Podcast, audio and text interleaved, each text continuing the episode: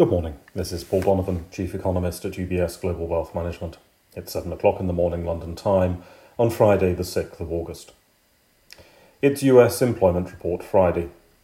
There seems to be a little bit of a shift in terms of how employment is being perceived.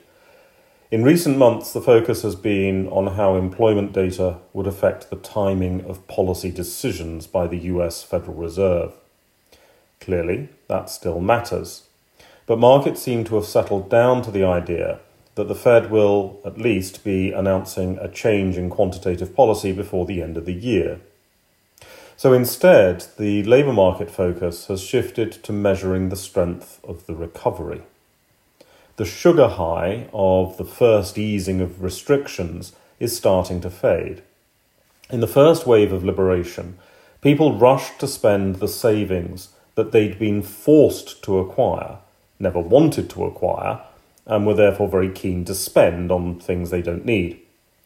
That momentum cannot carry on forever, of course, because at some point the pot of savings starts to disappear.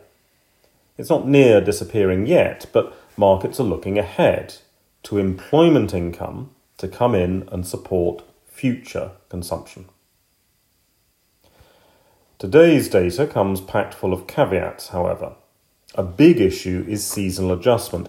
This has not been a normal season for economic activity. People have not been spending in the normal seasonal way that they would spend. Firms have therefore faced unusual patterns of demand, requiring unusual demands for labour. The seasonal adjustment process is rigid and cannot recognise that this is happening. Non seasonally adjusted data has an important role to play, therefore. In addition, climate change has hit the US economy again in July. The heat wave that affected parts of the United States may well have distorted some hiring data. The panic pandemic provides additional complications, with some states seeing rising infection rates, which may have affected either the ability or potentially the willingness of people to work. Obviously, the impact of that depends on the sort of work that one does.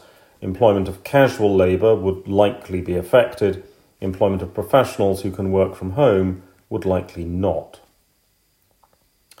Over in the United Kingdom, the Bank of England's policy statement yesterday was billed as hawkish, but it was really what a central bank should do.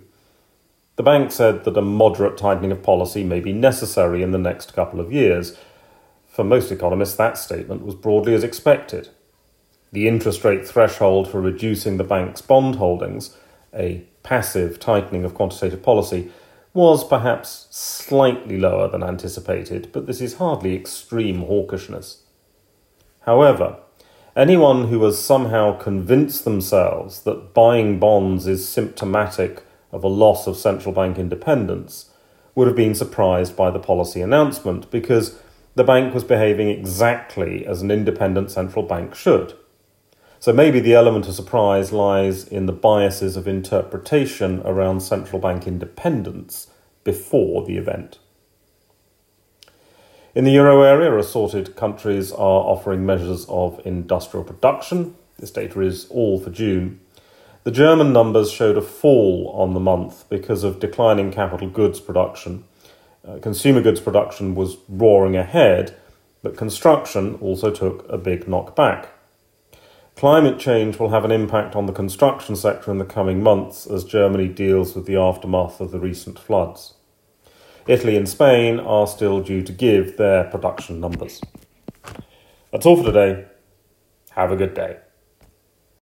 UBS Chief Investment Office's investment views are prepared and published by the global wealth management business of UBS AG or its affiliate, UBS. This material has no regard to the specific investment objectives, financial situation, or particular needs of any specific recipient and is published for informational purposes only. As a firm providing wealth management services to clients globally, UBS AG and its subsidiaries offer both investment advisory services and brokerage services. Investment advisory services and brokerage services are separate and distinct, differ in material ways and and are governed by different laws and separate arrangements. In the USA, UBS Financial Services Inc. is a subsidiary of UBS AG and a member of FINRA SIPC. For information, please visit our website at ubs.com forward slash working with us. For a full legal disclaimer applicable to the independent investment views produced by UBS, please visit our website at ubs.com forward slash CIO dash disclaimer.